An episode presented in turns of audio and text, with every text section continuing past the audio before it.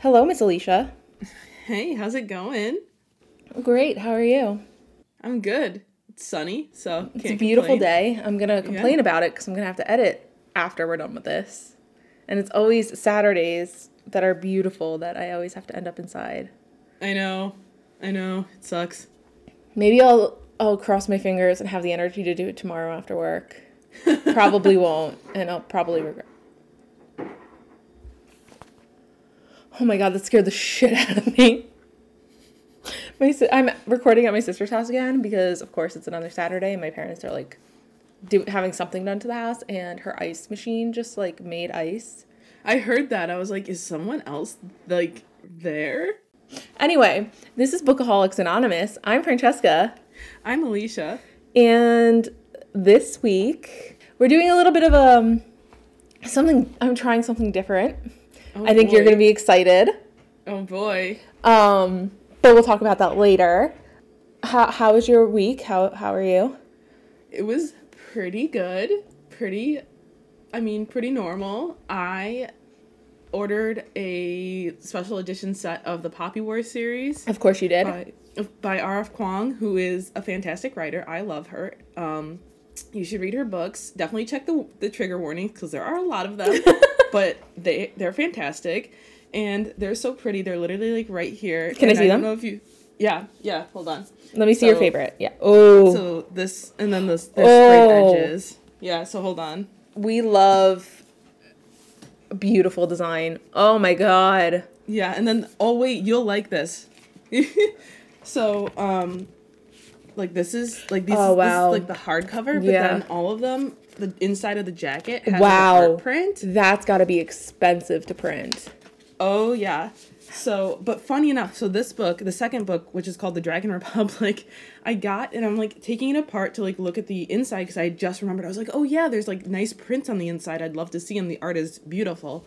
And I open it, and if you see on my Snap story, you saw that they glued the pages in upside down. Shut up. That is really unique though. That's cool. My friend, I like had to send it to her for confirmation. I'm like, I'm not like dumb, right? Like this is upside down. Like I'm not just stupid. And she's like, wow. She's like, talk about special limited edition.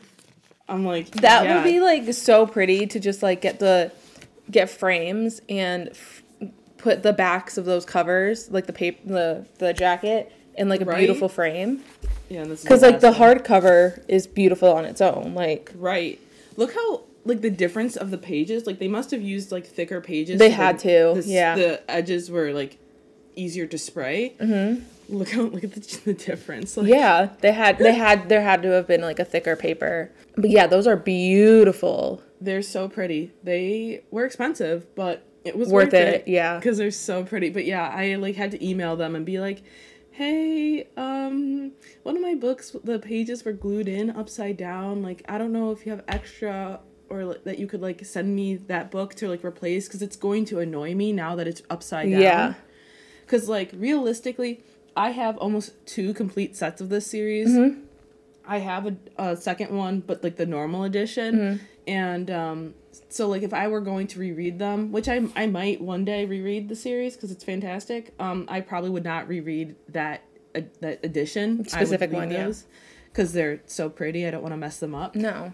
But just the fact that I know that it's glued in upside down is going to bother me. That is gonna be so what's it called? Like if you wanted to sell them in the future valuable. Oh, the resell yeah. value. Yeah, yeah, yeah. Because it's it has like a defect to it. Mm-hmm. But yeah, that's beautiful. But they did said they would send me another one. Ooh, love So that. have two now.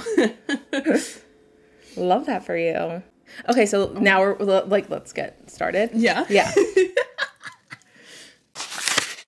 uh, I think it was two weeks ago. I texted you saying I was watching a movie that we had been talking about, and I was saying that I wanted to watch.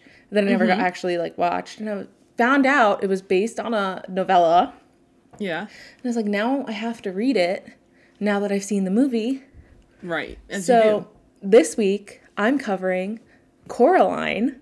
Shut the fuck up. Uh, by Neil Gaiman. Yes. Shut up. Oh my yes. Um, because I saw like a video for it on Twitter, like the opening sequence with the doll.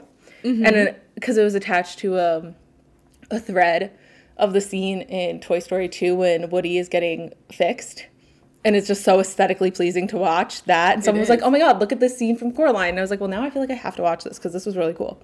Right. So I watched it and it was great. And I was like, fantastic. now I have to read the book. Right? Like that makes sense. Right. Um, it's funny because I've had that on my list for so long, but I just have not gotten to it. It's so quick. It's under 200 pages. Like it's so. I read it in two Heard- days. I think there's a graphic novel Mm-hmm. too, and the graphic novel is supposed to be really good too. Yeah, I was gonna get the graphic novel, but I don't have. I like didn't have the patience to like do that this week. yeah, I feel. the copy that I got was for the 10th anniversary because I got it on Kindle because it was like a last minute decision to do this. Um, and it had um, a forward from Neil Gaiman. And I was reading it and I thought it was really sweet because he has two, he has daughters. I think it's two, I'm not sure. But he said in the beginning in the forward that I wanted to write a story for my daughters that told them something I wish I'd known when I was a boy. That being brave didn't mean you were scared. Being brave meant you were scared, really scared, badly scared, and you did the right thing anyway. And I thought that was. I think I've heard that quote before. so sweet and like beautiful. But why you got to emotionally traumatize them with the story? Like, what the fuck? Coraline and her family only po- owned part of the house that they live in, in the Oh, okay. specifically in their flat. So mm-hmm. the first difference right off the bat from the movie, they're not renting it from anybody. They just own part of it. Right. Miss Spink and Miss Forcible live in the flat on the ground floor underneath them. They were old and fat, and they were former actresses with three old Highland Terriers. so cute. Um, so cute. and a crazy old man lives in the attic training a mouse circus. So the day after they move in, Coraline goes exploring. Behind the house is this big garden, and even even further behind that is this very old tennis court. The day that they moved in, Miss Spink and Miss Forcible made a point of telling Coraline to avoid the tennis court and stay away from it because there's this big well right off the side of it. Is Lorde in this tennis court?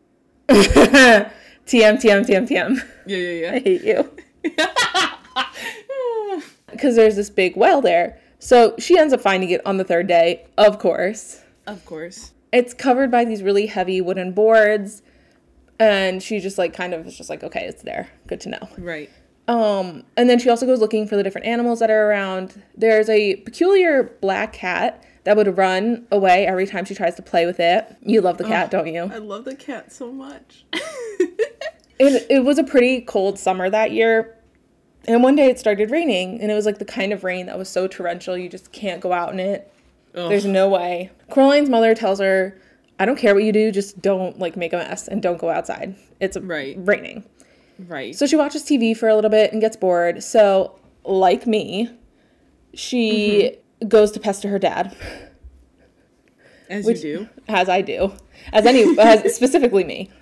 Um, he suggests that she explore the apartment, and she Okay. asks if they can go in the draw, if she can go in the drawing room, which was where they kept all of her dead grandmother's like antique furniture that they inherited. Other than the antique furniture in there, it was, it was just pretty bare, like nothing in there except for that furniture. And he says as long as she doesn't make a mess, she can go in there. She goes and she counts all the windows and the doors. She found 13 windows that, oh, 13 doors, excuse me, that open and close, but one, a large brown wooden door in the drawing room wouldn't open.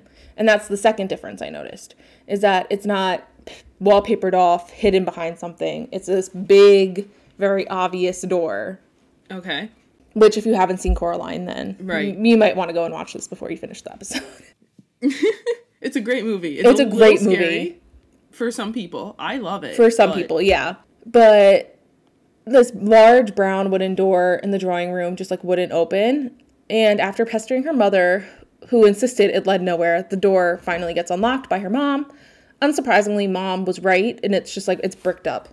She explains that it was likely what connected each side of the house before it was made into apartments. And the other Right. side of the house, where the other apartment is, is empty like completely empty.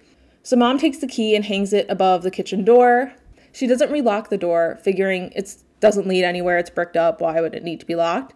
Right. So that night, when Coraline is about to fall asleep, she hears like a tapping sound. She thinks it might be spiders, which makes her uncomfy, which, same girl. I hate Right. spiders.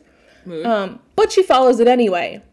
And to that, I said, Didn't you learn from Ron Weasley never to follow the spiders? of course not. So, following into the drawing room, it dashes over to the unlocked door that leads to nowhere. Coraline opens it and confirms that it's still just bricked up, like there's nothing there. And that night, she has this strange dream of like black shapes and red eyes and just super creepy. The next day, she d- announces that she's gonna go for a walk. Coraline stays within sight of the house, but after about 10 minutes, she's kind of just gone in a circle and is right back where she started at the front of the house. From above, the old man upstairs calls down to Coraline and he tells her that the mice have a message for her.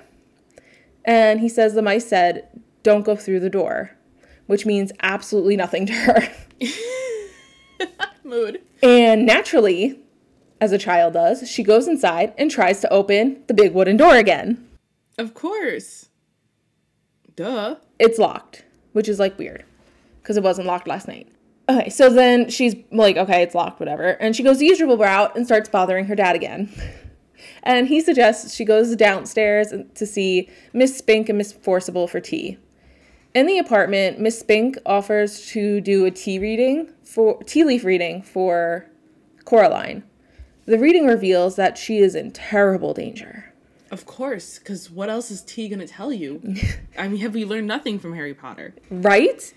So Miss Forcible is like, stop scaring her. Let me see you blind bat. Like, just give me Miss the. Forcible reminds me of Miss Trunchbull from Matilda.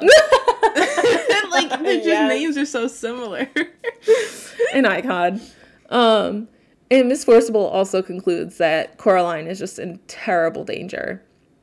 They don't have an answer when Coraline asks in danger from like what, but the women give Coraline this small rock with a hole in the center to help like protect her. right. A few days later, Coraline and her mother go shopping for new school clothes, and they had dropped dad off at a train station going to London before they went shopping. Mom generally ignores what Coraline asks for and goes about picking the clothes for her. Even when Coraline begs for these like gloves that she really wants, and her mom's like, no, fuck off. Fuck off. When they get home, mom realizes there isn't much in the house in way of food, so she asks Coraline if she wants to go shopping with her, but Coraline declines and decides to stay home. She gets bored pretty fast and uses a broom to knock the key uh, from above the kitchen door. This time, when she unlocks the big brown door, it opens into this very dark hallway. Coraline thinks maybe it just leads to the other apartment on the other side. When she comes out on the other side, though, she's confused because it looks exactly the same as her house. And she could hear her mom calling for her from the kitchen. So she goes to the kitchen and looks at her mom, but something is like very different. She's pale white, she's a little bit taller, a little leaner, and she has these big black button eyes. She identifies herself as Coraline's other mother. Other mom tells Coraline to go and get father for lunch. And going into his office, Coraline finds that he too has big button eyes. They tell her mm-hmm. they've been waiting for a very long time. it's like it, it's like that video of that like um sorority that's like we've been, Been waiting for you all summer long. long. yeah, exactly. Yeah. Start clapping. Exactly. exactly. Yeah, yeah, yeah. So then she's like, I didn't know I had another mom. And other mom is like, Of course, everybody does. So when they finish lunch, she sends Coraline upstairs to play with the rats in her room, which is like very off putting, but okay. yeah. And it's different from her room at home. Um, it's like the colors are just very different. It's like, as they put it, an off putting shade of green and peculiar shade of r- pink, which, like, I feel like those two colors do not go together. So. Right. Um, so the rats are all like in her room, just just chilling. And she asks one of them, "Can you talk?" And the blackest of the rats shook its head. She's they're kind of just like running around her and like doing like weird shit. And then she turns around and the crazy old man from upstairs is standing in the doorway of her room holding a tall black hat in his hand. He also has button eyes. the rats scamper up to him and they just like I guess I don't know how to describe it other than they just like morph up his body and they're like running up him and like hiding in different po- pockets of his body and it's just like weird. Oh, absolutely not. No. Oh, no. And- oh, no. The worst part is this whole time when I was thinking about rats, I wasn't thinking about like normal rats. I was thinking about like subway rats where they're like Oh, the no. monster sizes. Oh, no. Right? Oh, absolutely not. Absolutely not. No. No. Mm-mm. Mm-mm, not here for it. Coraline's like, okay, um, I'm just gonna dip. And she's like, I'm gonna go outside and explore. And her mom's like, okay, have a nice time outside. Other mother. And her other father is like, we'll just be waiting for you here when you get back. And I was like, that's super unnerving. Don't like that. Um, so from the outside, the house looked exactly the same, except above Miss Forcible and Miss Spinks, like entrance, was this big flashing theater sign. And she tur- she hears "Good afternoon" from the cat, and she turns around, and the cat's like fucking talking to her. She's like, And- what the fuck? The voice sounds like the voice in Coraline's head. I'm thinking like her subconscious, but it was a man's voice, not like a little girl's voice, which is also a little fucking weird. Yeah, that's a little creepy. So she's like, "Oh, you must be other cat," and he's like, "Nope, there's just one o me."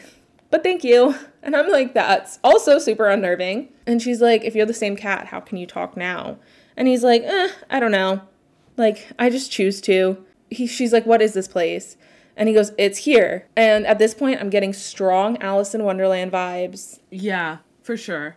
from this whole thing. And she's like, how did you get here? And he's like, I walked. Duh. I walked, bitch. Come on. so she's he goes it's really smart for you to bring protection i'd hang on to it if i were you but he doesn't specify what the protection is yeah, that's some kind of need to know information, bud. Then it like just runs away into the trees and she's like okay. And then she starts to wonder like do all the cats where she comes from talk? And they just choose not to. And my theory my Yeah. personal theory i firmly Yeah. believe all cl- cats are plotting murder at some point. They're they just have it in their eyes. Did you did you have a cat like growing up? No, but Christina, one of our mutual friends, has a cat, Yes. and I firmly believed the first time I met Lucy, she was going to murder me in my sleep.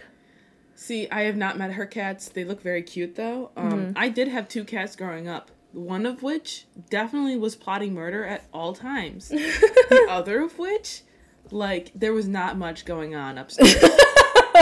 she was so nice. Funny enough, her name was Stinky.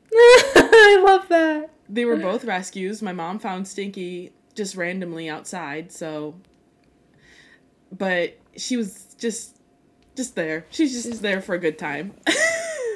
I relate. I can appreciate. yeah. So she goes downstairs and like knocks on the door, and it just like swings open to Miss Spink and Miss Forcible's apartment, and it opens into this like a waiting room almost, like Yeah. a theater, like foyer. Okay, okay. and a dog comes up to her like with a flashlight in its mouth and is like Oh. all right like let me see your ticket and she's like what That's so cute. and he's like oh you just come up in here without a ticket and just expect to come in like what but then he's like all right come on like let's go What Um, kind of dog is it? Do we know? it's the highland terrier kind Cute. So she, as she's sitting down in her seat, she like looks around and realizes all the other occupants are also dogs. And I just want to say I feel like Neil, sir, were you on acid when you were writing this? Because I feel like that's a very acidy trip to have. Um so Miss Spink enters riding a one-wheeled unicycle and juggling. Both of the women also have button eyes, just to be clear. And Miss Forcible comes in skipping behind her holding a basket of flowers. Oh, that's We chill. love um good. we love women supporting women. Um and then they us. opened their like big coats and like unzipped but like it unzipped from like the back of their head and it opened and like these tight like these skinny beautiful women come out of like these fat bodysuits which That is I feel like horrifying. First of all, again, bad acid dream. Second of all, why can't they be overweight and still amazing. Because of the fat phobia, Francesca. Come yes. on. Yes, yes, yes. And she goes, How long does this go on for? He goes, The theater? All the time. It's literally never ending. Oh, This girl just says, Okay, bye, and just leaves. me. I would be like, hmm, sounds exhausting. See ya. And then she gets to the she so she goes outside to the garden and outside her other parents are just standing there staring, standing next to each other and smiling. Like this is like absolutely terrifying. Right. So her other dad is like, "Do you like it here?" And she's like, "Yeah, I guess it's like more interesting than home." And she's, they're like, "Well, you can stay forever if you want." No thanks. And so she puts her hands in her pockets and she remember feels that stone that Miss For- Miss Spinks and Miss Forcible had given her. And uh-huh. she's like, they're like, there's just only one little thing you have to do so you can stay forever and ever. No thanks. And they lead her into the kitchen, and in this box, or excuse me, on a china plate, I'm thinking box because that's what it was in the movie. On a china plate is a spool of black uh, cotton, I guess, um, and two large button eyes for her. They're like, we just want you to stay, but you have to do this little thing for us. They're like, it's not gonna hurt. Like, it's just this little thing you have to do for us. And Coraline was like, I know when grown-ups tell me something's not gonna hurt, it's gonna hurt. And I was like, She is wise beyond her years. she really already. is. She's like, okay, I'm gonna go now. yeah. Wow.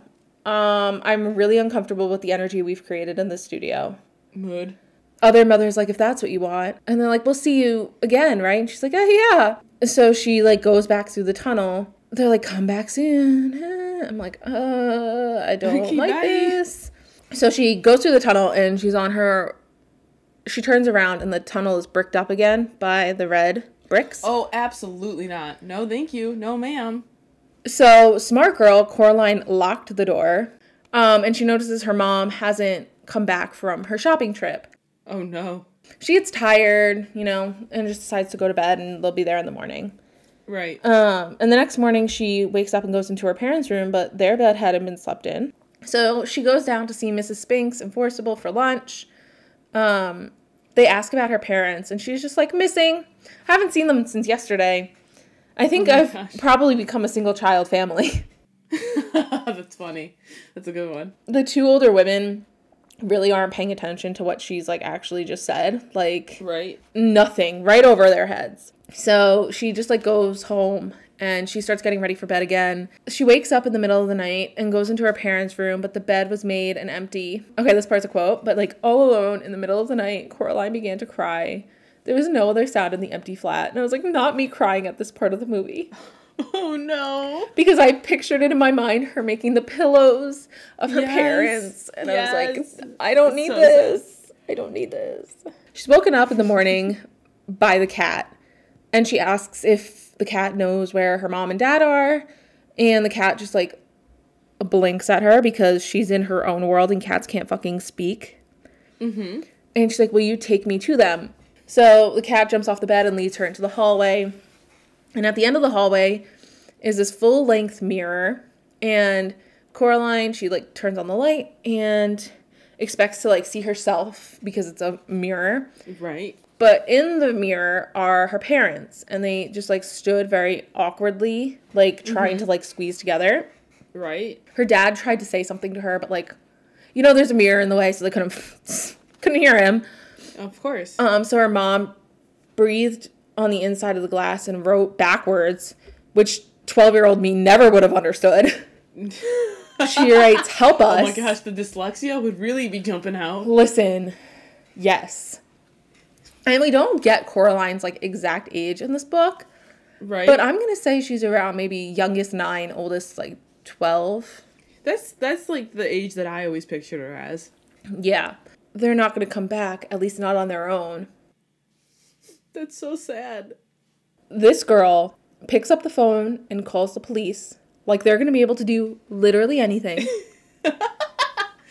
and so she tells them you know they're stu- my parents were grown up napped as she put it and That's that so they've cute. they've been put in a mirror and they can't come home Got it. Got it. And then she tells the cop, you know, my other mother has them, like in her grasp. It's my other mother, Uh huh. Yeah. Uh-huh. and she's she may want to keep them and so buttoned into their eyes. Um, and the cop is like, nothing a hot chocolate and a hug can't fix to make those nightmares go away. And I was like, listen, I'm 25, but this still works. Just a little hot chocolate and a hug for my mom. Oh, Nothing beats a hug from mom. True. Just saying. And I was like cackling because I was like, could you imagine being a cop and just like getting this phone call? I would be like, uh huh. Uh-huh. Yeah. The only thing that would alarm me is by her saying their her other mother. Because maybe like there's a situation where there's another mother involved and it's like Right. a divorced Like, oh, parent. maybe this is like, yeah, yeah, yeah. Yeah. Like a foster kid yeah. And like she's a little kid, so she can't really verbalize what's happening. That's the only Right, thing right, that would really alarm me. And that's also why I, I think she might be a little bit younger because she doesn't understand the cops can't do anything in this situation. Right. She goes back to her room, gets dressed, grabs her protective rock with the hole in it, Of course. and she goes in the kitchen. The flashlight that they have is dead, so she grabs like a wax candle. Remember, she goes to the door and the cat's with her, and she tells the cat this story that's so sweet. It's so sad about when they lived in their old house. They lived right on the edge of like this, basically like this dump. They called it a wasteland, but it's a dump. And her parents always told her, you know, don't go exploring in there. You can get hurt. There are sharp objects in there. But she really, really wanted to. So one day her dad put them in their boots and covered them up really well. And they went for a walk. And down at the bottom of this like little hill, the dad's like, All right, Coraline, you need to run up the hill right now. Go. And as she ran up, something like hit her in the back of her arm. Like, and she said it hurt her. Mm-hmm. And, but she kept running. And when she got to the top of the hill, her dad just grabbed her, picked her up, and ran right over to the top. And behind them were all these yellow wasps. She realized that they had stepped on a wasp's nest when they got to the bottom. Oh, no. And her dad stayed down there and let her run, so he got the brunt of the stings. And she only got the one small one in her arm to give her a mm-hmm. chance to get away. Right. And she's like, I only had one sting on my arm. He had 39 stings all over him. We counted Holy later in the bath. Yeah. And like you the cat was like getting impatient, you know, as a cat does. And she's like saying he wasn't scared standing there because the wasps stinging him and hurting him, he knew that she was getting away. So mm-hmm. it didn't scare him, but going he had lost his glasses running away. Going back down to get his glasses scared him more because he didn't want to run into more of them. And she said it wasn't brave that he did that cuz he wasn't scared. Going back and getting his glasses when he was scared, that was being brave. Right. And she, I love this line where she's like, because when you're scared, but you do, still do it anyway, that's brave.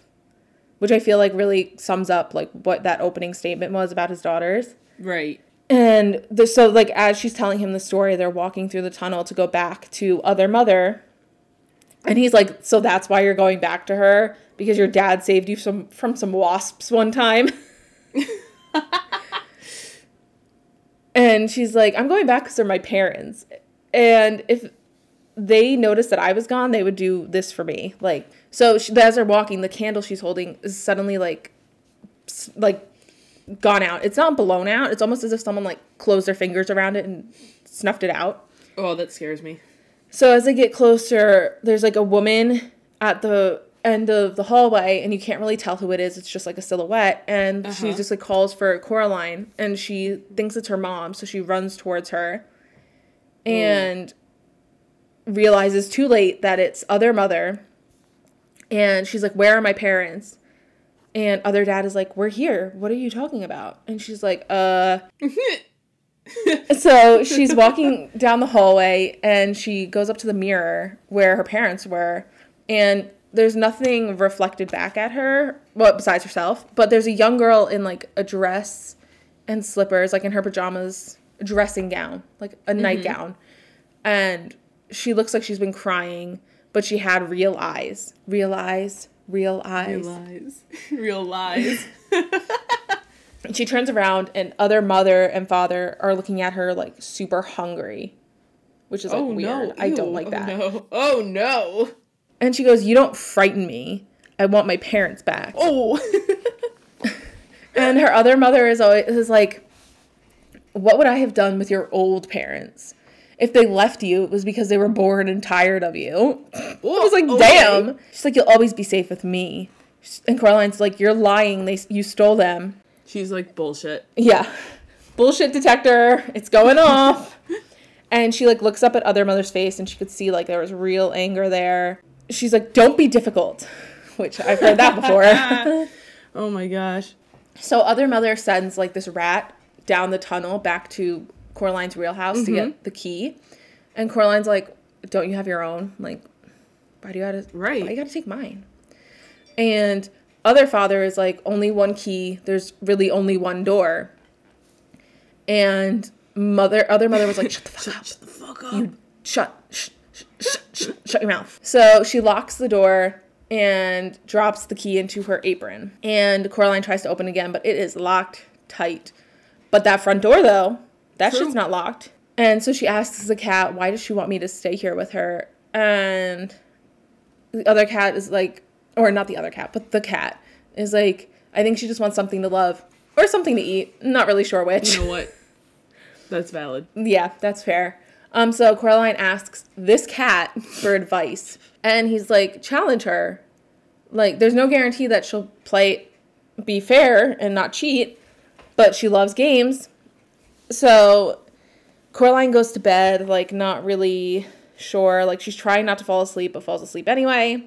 And she goes downstairs and is like, Where's other mother? And dad's like, Oh, she's fixing a vermin problem. And she's like, The rats? he's like, No, there's a cat that's been wandering around.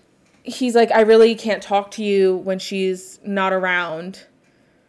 And she's That's like, Why would that's that? suspicious. Yeah, he's like, Do you want food? I can entertain you. Just be like the hostess with the mostest, but I Oh, can't talk okay. to you. She's like, All right, if you're not going to talk to me, I'm just going to go outside and like Right. check it out. He's like, All right, you can go out there, but there's nothing else around besides here. Oh, so she goes into the drawing room again to try and um, unlock the big wooden door, and it's obviously locked. And she looks around the room, and it's exactly the same as everything else in the house, in her house, except when she looks at the mantle, the mantle in her own home is bare empty. There's nothing on it. Except in her other house here with other mother, there's this snow globe sitting on the mantle with two little people in it. And she like shook the globe and put it down. and was like, okay. And then she carried on looking for her real parents and for some a way out. So she starts walking through the outside and the further she walks like at her old house if you walked past the old tennis court there was nothing but like this big meadow and just all of these trees and it was beautiful. But here the woods just like didn't stop.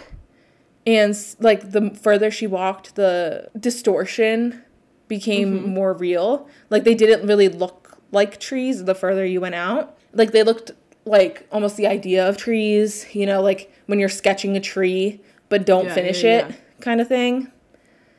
And then suddenly like this mist begins as she keeps walking. And it felt almost like she was walking into like nothingness. It was like this big blank sheet of paper just like or like this big white empty room. I'm thinking of this is a very old i don't know if you're gonna remember this um that episode of like spongebob in the first season where they have the time yes, machine yes, yes, yes, yes, yes. and Squidward just time machines himself Yes. into nothingness. Okay, That's okay. what I'm thinking. There's like no ground. So the cat like trots along and is like, What are you doing?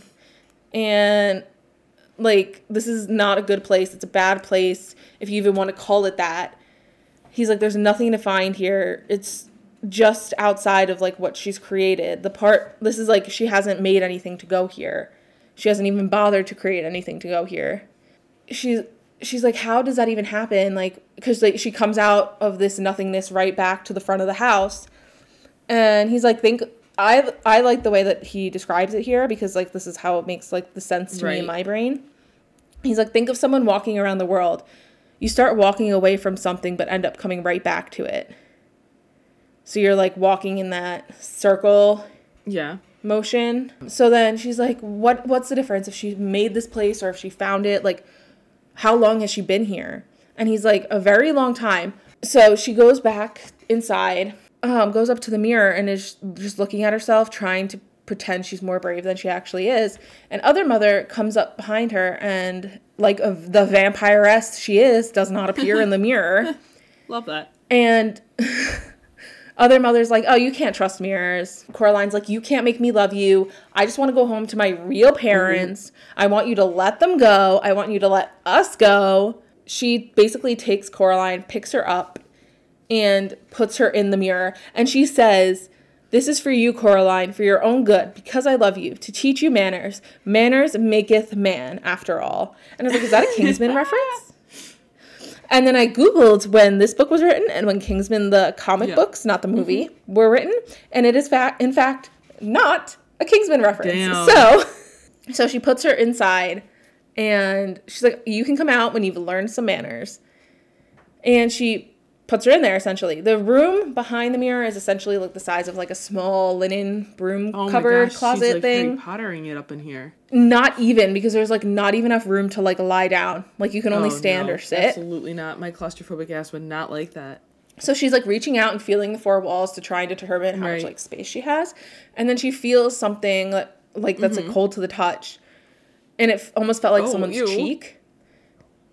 And this thing, person, ghost, something is like, shh, shut the fuck up. The beldam might be listening, and so these three shapes appear, as if they're like super super duper pale ghosts, but they're shapes of children about the same size as her. She's like, What the fuck happened? Like, what? And they said that she stole their hearts and their souls. And she took them away from the lives they lived and left them in there and forgot about them. And she asks them how long they've been here, and their one voice goes, So very long. Oh. And I was like, Oh and Coraline's like, she has my parents. Can I get them? I came to get them back. And one of them is like, if you can win your parents back from her, you could also win to free our souls. That she has them hidden. And one of them goes, find our secret heart's young mistress. And like that kind of gave me like an indication how old she is. And then she asks like, oh, what is she gonna do to me if she if I don't make this like challenge? And they just chant hollow which was very unnerving. So then she like takes her sweater off and like rolls it up and like falls asleep. And as she's falling asleep, a voice like whispers in her ear, "Look through the stone." Um, so she comes to. The other mother has carried her into the kitchen. She's having a really hard time to like waking up. Like tells them uh, tells she's like, "I know about the other kids." Who you stole? Like you're gonna turn me into Right. one of them. She's like, it's no point in believing in ghosts. That's because they're such liars. And I was like, damn. Go off. So then she like this is when she makes the offer to play an adventure game with the other mother and says if I can find their souls and my parents, you you give us the key and let us go. Other mother basically agrees. There's no time limit either, to be clear, because in the movie she has until like the sun comes up or something like that. Um so she's like, Do we have a deal? And she's like, I swear on my own mother's grave. And Coraline's like, Does she have a grave? And uh, other mother's like, Yeah, I put her there myself. And when I tried to find her crawling out, Oh I put her back. And I was like, Shit. God damn, that is dark as shit. So she just starts looking, and like the other mother is just like watching her. And then she turns around and realizes she's gone, Mm-hmm. the other mother. And she's like, I don't like not knowing where she is because then if she's nowhere, then she's literally could be anywhere in the house, like watching her. So don't like that. She pulls out the stone from her pocket um, and held it in front of her like she was holding a Oh. gun as she like walked through the hallways and looks in the mirror and sees a little girl holding like about her size holding something Mm-hmm. glowing in her hand and that's when she realizes it's the pebble that's Oh, glowing Okay. with the hole in it so she goes up to her room and the toys all flutter like excitedly because you know everything in this house is fucking alive and that's just unnerving Right. as shit um so she tips the toy box over onto the floor and she remembers what that voice said to her about using look through the stone. So when she looks through the stone, everything is like flat 2D again, where it's almost like a pen- pencil etching. Um, and then there's something shiny on the floor, and it's very like orange and red. And she's trying to find it, and it's this little marble that had fallen out of the toy box. And so she grabs it and she puts it in mm-hmm. her pocket. So she opens the bedroom door, and there's this wind just blowing super duper hard, trying to stop her from going anywhere. And a voice, a ghost voice, whispers in her ear, just keep going. Other mothers really angry that you even found one, much less that you're looking for any of them. So Coraline yells out, like, play fair, this isn't fair, stop. And the wind goes away. This time she goes down to Miss Spink and Miss Forcible's mm-hmm. apartment. And she goes down into the theater and it's empty. So she she picks up the flashlight that the dog had dropped and like turns it on and is like looking around the room and it's just like abandoned. And at the ceiling are these like hair as described hairless and jellyish like things hanging from the ceilings. Like they're like a dog but with wings and it could be spider like it's really like just like a mishmash of a bunch of things. So Coraline looks through the stone and scans the room and sees something on the back wall of the stage that's like glowing. So she gets closer to it and it's like in this sack, almost like a spider like like web mm-hmm. kind of thing. Don't like that at all. Yeah, and it looked like there was a person with like two heads. Like it almost looked like there were two people like morphing mm. together. and whatever was like glowing, one of them was like mm-hmm. holding. So she had to push her hand like into this sack and Oh no. like pull it out and the the goo and shit that was inside of it like felt like almost like a spider web the way it like clung to her. Ew. I would have been stuck there forever if I had to do that because I hate spiders. Yeah. So, um, it, she grabs the marble, and one of the the creatures like wakes up and is like, "Thief, give it back! Like that's mine." But it it can't follow her because it's like in this cocoon. So she drops it in her pocket. The bat dogs things, the Okay, winged yeah, yeah, dogs yeah. like flap around, but n- nothing like tries to hurt her. And then another ghost voice, one of the girls, is in her ears, like, run, go now. You have to get out of here. And so she she dips like, from that "Mm, apartment. Not today. So outside the world is slowly like losing its shape. Um and but the house itself even seems to like kind of bend and snap and stretch and move. Um and outside other mother is waiting for her and she does not look Oh no. happy. Um, and Coraline's like, I got two, bitch, one to go. And she's like, Well, don't you want to check the other apartment? Like the empty one? And she, so she gives Coraline the key and that she like produced from like choking it up out of her throat. Ugh. And I was like, ugh, that's gross. gross. And the black cat is like, you don't actually think she would help you, right? Like, this has to be a trick. And Coraline's, yeah, like, yeah, you're probably right. It unlocks that shit anyway. dumb, dumb, dumb. So, as it's described in the book, the apartment had walls the color of old milk. And I was like, why does he insist on regularly making me like gag? Like, there are so many food correlations that I just do not like. Like, stop it. Let me enjoy this. Let me enjoy food. Yeah, yeah. Because then I'm thinking about like chunky milk, and that's disgusting. Oh, mm, nope. So all the rooms are literally empty. Like there is nothing in this place except for the last room she looks in. It she suspects was once like a bedroom, and she's looking down at the floor and she sees like this large metal ring, and she yanks it up as hard as she can, and it's a trapdoor into the basement. No, never go into a basement. Um, she turns on a light and a bulb like turns on downstairs. So she steps down and can see like nothing. And I said somehow this is the beginning of a horror movie and the middle Yeah, of one literally. simultaneously. So she takes the stone with the hole in it and she's like looking around, but nothing is glowing. And I was like, that's the part. Okay, nothing's glowing. Turn around and go right, Right. back upstairs. But no. So she gets a smell of like dampness and like almost of like sour vinegar. Mm. Yay. And she goes further down.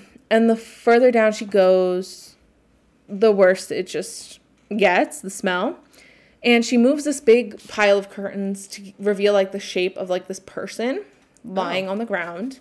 And it said it almost had no features on his face, which had puffed and swollen like risen bread dough. Why does everything have to relate back to food? Gaiman. Leave my beloved bread alone. Neil Gaiman was really hungry while he was writing this book. yeah. Maybe he wasn't on acid. Maybe he was like on. He was smoking. Maybe he was smoking weed. Maybe that was it. So there obviously has two black button eyes where the eyes are supposed to be.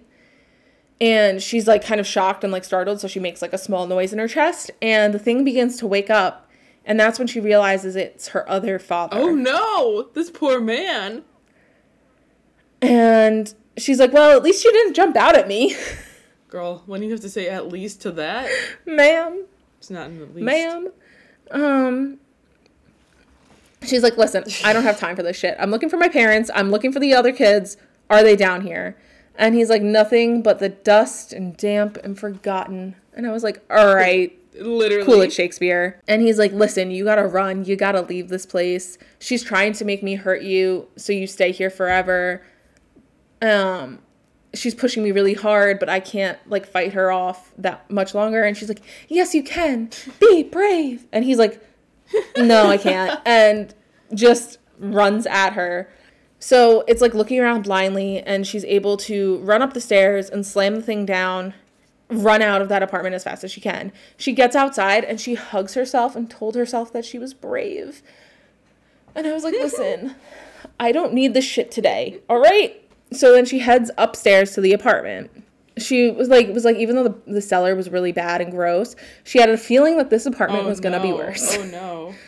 So when she opened it, the smell really was so much worse. There were little red eyes, beady eyes staring at her from every which way. And it was just very like disturbing and uh creepy. So she goes further in and she finds the old man sitting on his bed, but she can see from the stone, like looking through the stone, that there's something glowing coming out of his raincoat. And the closer she gets, suddenly like his whole figure just like collapses because he was actually just a bunch oh, of rats. Oh, absolutely no. No, no, no. Mm, no, no, no, not today, ma'am. So she opens the coat and there's it's empty. It's not there. So she sees like one of the rats running away and is holding it in its front paws. So she ran after him, and as she's running down the stairs, she runs too fast and falls and lands on her knees and her hands and like fucks them up a lot. And she looks up, and the rat and the marble are gone, and she feels like just like a complete sense of loss. Like she has no idea what on earth is good gonna happen. She opens her eyes and sees that the rat that was holding the the marble is lying decapitated at the bottom of the stairs. And it literally says a collar of wet blood glisten on its neck. This is a children's book. Or supposed to be. What are you doing? So the cat has like this smug expression on its face, and in one of the cat's paws is that final marble. We did it, Joe. We did it. we did it. so the cat's like, you know, she lied. Like, she's never going to give you up. She's like, I have all of the marbles now. All she has to do is find her parents. And she knows exactly where they are. Because the other mother, like, cannot create mm-hmm. anything. She can only, like, transform and change and make things that are already Right. real. And at this point, now that she has these three souls, the house is, like, flattened out and looks more 2D dimensional, like of a drawing Yeah. Yeah. on paper. So she picks up the cat and is like holding him like an evil villain would, Yeah, like yeah, on yeah, one arm. So the cat like gets like really tense and she's like, What what's good? What's happening? Like why what's wrong? And he's like, All the entrances and exits that he would Mm-hmm. use or they would use, we don't know. I'm assuming it's a man because she said it had a man's voice. All of those entrances and exits are gone. There's only one place in and out cool. She's like, everything's gonna be fine. I'll take you home with us. like, we've gotta, you know, just do the damn thing. So once inside, the house is still like normal ish. And she finds other mother waiting for her in the empty drawing room. And she doesn't want other mother to know she knows where they are, like her uh-huh. parents are. So Coraline's like, I know where they are. You're keeping them in the tunnel, aren't you? She was like banking on the other mother's need to like show off that she won. And being like, haha, sucks to suck. Because that tunnel was locked, as like she had locked it in the beginning. So the other mother produces the key, unlocks the door and opens it, and is like, ta-da, they are not here, mm-hmm. I win. And as she's doing that, she she like slowly edges her way to the mantle and grabs Yeah. the snow globe Right. on the top of the mantle. And she's like, You're gonna stay here forever and ever and ever and ever. And she's like, No, bitch, I'm not. Not so fast. And she throws the black cat towards the other mother. And then she, you know, grabs the snow globe and puts it in her her pocket. Which, how many pockets And does this woman have? they? Or this Like, girl have? Even if it's like a Yeah. smaller snow Are you- globe, like girls, like even like little girls' pockets are not that big. Like you got some Yeah, Mary. Poppins pockets no one's talking about. And then it says again, this is very graphic for Children's uh yeah. children's book. Yeah. And she's it says like the blood that came out of her f- face wasn't really red, but it was more of like a a tar like black substance. So she runs to the door and pulls the key out and then she's like, "Yo, cat, we got to skedaddle. Like, come on." So it takes another sharp swing at her face and then run bolts to the hallway. Uh, other mother is obviously following them. She's trying to pull the door closed, but it's so heavy. Suddenly, she just feels like these other presence in the tunnel with her, and it's the ghosts of mm-hmm. the three kids and even mm-hmm. her parents. And they all kind of combined to give her that strength that she needs to uh-huh. close the door. The other mother's hand like reaches in to try and mm-hmm. grab her and the door closes on her hand and it like cuts it off essentially and just like scurries away. So she starts running, slams the door and locks it, obviously. And then she puts the key in her pocket. She looks at the cat and goes, I'm really sorry that I threw you at her. but I had to distract her enough to, you know, let her out, let, like, to get out. She falls asleep on the couch in the drawing room. Her mom wakes her up and she's like, We were looking all over for you. Like, why would you fall asleep in here? Like, what the fuck? She's like, Also, where the fuck did that cat come from? We opened the front door and it just bolted. Um, she's like, Ah, probably had things to do. And I was like, Ma'am, if my kid said that to me, I'd be like, Ah, okay, honey, just no more feral cats in the house, please. Like, Literally, I'd be like, mm, okay. she put the black key on a string and she wore it around her neck. And then she goes to bed. She keeps the key around her neck, but she puts the marbles underneath her pillows and she goes to sleep. She in the dream that she has, she's having a picnic with these three children. One of them's a boy, one of them's a girl and another girl. So she's like, Thanks for coming to my party, even though I think it's a party. Like, I don't really know what's happening. And they're like, Thanks for, you know, saving us. Thanks, homegirl. So they go running and playing in like this big, beautiful meadow. And I was like, I'm just thinking of the meadow from The Lovely Bones. Oh yeah, yeah, yeah. At the end. And now I'm thinking about Stanley Tucci and I hate it here. They're like, listen, it's over and done for us. And she's like, there's a butt coming, isn't there? Like, I feel it in my bones. It's coming. And she's like, I shut that door and I locked it. What else do I need to do? And they're like, good luck. And as they're walking away, the little boy turns around and goes, she hates you. no shit. And I was like, oh shit, okay. Um, and she, like Coraline's like, but it's not fair. And I was like, okay, I get it. Me too. And then they walk across the way. They stop and turn around and wave at her. And she hears this rustling noise coming from outside her bedroom. Like she wakes up, and is almost like odd. Like they were they were footsteps, but they mm-hmm. weren't footsteps. She's like, this isn't fucking over, is it? so, so, but she knew what it was. It was the mother's right hand that was lobbed off and it wants that black key. Course. She went back to bed after she saw the other mother's hand like Yeah. scurrying in the hallway. And when she put her head on the pillow, like it, cr- it almost Ew. crunched. And she looks down and sees that they're like the glass marbles Mm-hmm. had shattered. The souls of the innocent children are Uh-huh. set free. So now it, it was Monday, and on Wednesday, Coraline was going to Mm-hmm. be starting school again. And so she goes down to see Miss Spinks and Miss Forcible for another tea leaf reading. And Miss Forcible's like, everything's coming up roses. Well, almost. She's like, not sure what this shit is. Couldn't fucking tell you. Thanks. She's like, I have no idea what this is. She's like, almost looks like a hand, ma'am. So one of their dogs is hiding under their chair and it wasn't coming out because, and they tell her that they had to take her, him to the vet because he had this big gash on the side of Uh-huh. his stomach and he was just terrified. So she's like, all right, I'm never taking this key off. Yeah. Goodbye. So the next morning she decides, okay, I'm gonna go have a picnic with my dolls. Yeah.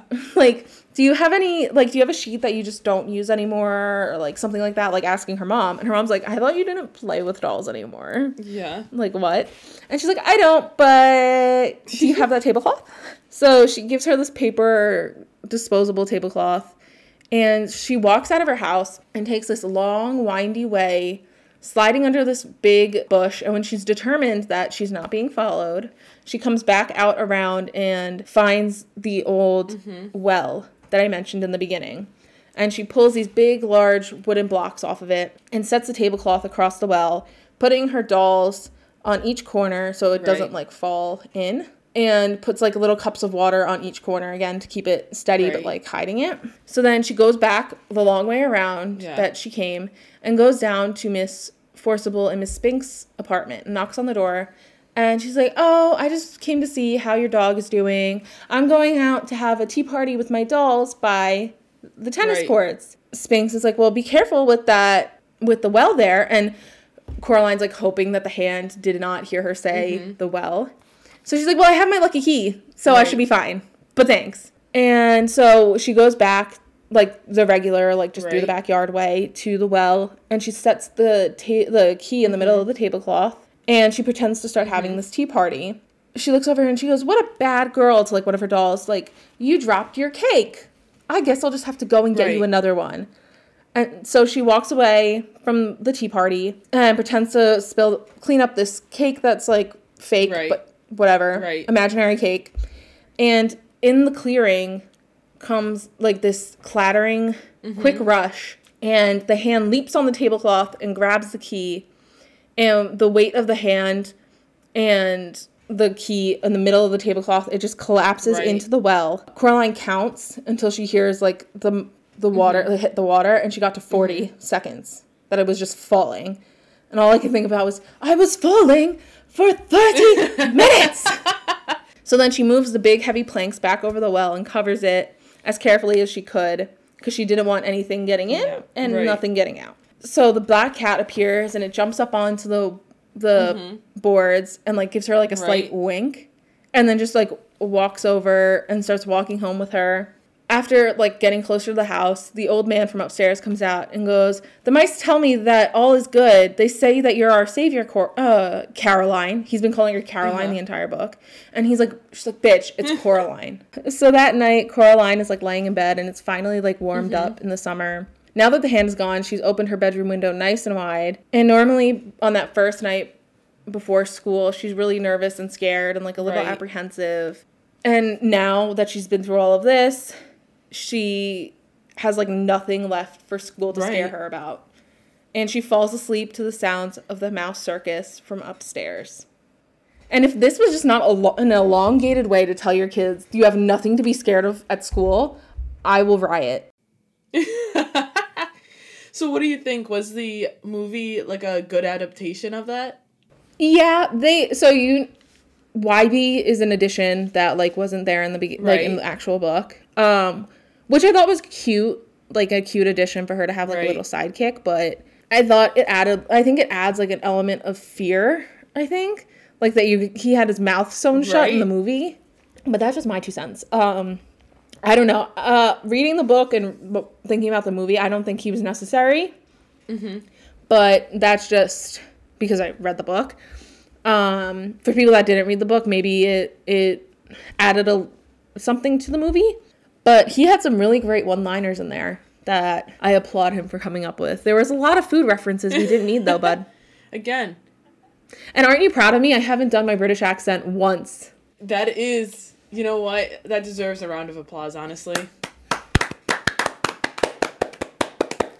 Like this whole book is set in England. I could have done my British accent the entire time. And I'm glad that you didn't. And so are the rest of our UK listeners. I beg to differ. but okay. Whatever. Do we have any book news that we did not talk about besides your purchase? Yeah, but I have a correction. Um, I've learned recently that the name is Fjordan, not Fjordan. so From what? From Shadow and Bone last week. Mm, What was the, that name? I don't remember. It was the name of a country, Oh. and I said it like twice, and it's haunted me ever since. Since I um scammed the system and got a f- free audiobook out of Amazon oh, love for that. the last one. I signed up for another account with a different email. Oh, I love like- it! I love it! I- I'm so proud of I you. was like, I need to finish this book, and the only way it's gonna happen is if I can listen to an audiobook while doing work today. yeah. So, I finally got the correct the correction on how to say that name. Oh, I love that for you. So, yes. Also, Kayla approved of. I guess this would be a correction. Kayla approved of our use of Staten Island for the wasteland. Oh, yeah? She said, "I'm okay with Pete Davidson being the Staten Island troll if I get to be the princess." So Kayla is now the princess of Staten Island. Wait, I have something else. Did you hear about this author who was like going off on Twitter about bad reviews on Goodreads? Uh, no. I think her name was like Laura Hough or something. I don't know her books. I've never read any of them. But she was going off on Twitter about these good reviewer Goodreads reviewers who gave her book 4 stars and was calling them like nerds. like Ew. 4 stars is really good. Yeah. Like if I rated a book 4 stars, I'm basically being like, yeah, this was a really good book. Like, of course, 5 stars is like the best, but like We don't just hand out our five stars to anybody. Right. I mean, I feel like I am like pretty I I'm not afraid to give a book a 5-star review, but it's not like if I enjoyed it, I'm going to give it 5 stars. Like Yeah. 5 stars is like, "Oh, this was fantastic. I would probably I'm- read it again." I'm pretty stingy with my five stars. I'm definitely not. I have definitely I've had a couple 5-star reviews this year alone. Hmm. Um but 4 stars is really good. Like I've given I think I gave Poppy one of the Poppy Wars books, maybe the first one I gave 4 stars. Nice. it's still like a fantastic series i tell everyone to read but yeah I was, I was like what are you doing going off about four star reviews that's like super good Yeah. but yeah it was very bizarre Hot take of the this the day. yeah for real but that's it nothing else from me I love that. Well, you can follow us on Twitter and Instagram at BookaholicsPod. You can find me on Twitter at French Toast Sticks with an X and on Instagram at Francesca Hope. And where can they find you? you can find me on goodreads alicia reads 13 or on storygraph alicia reads And we'll see you for the next one. bye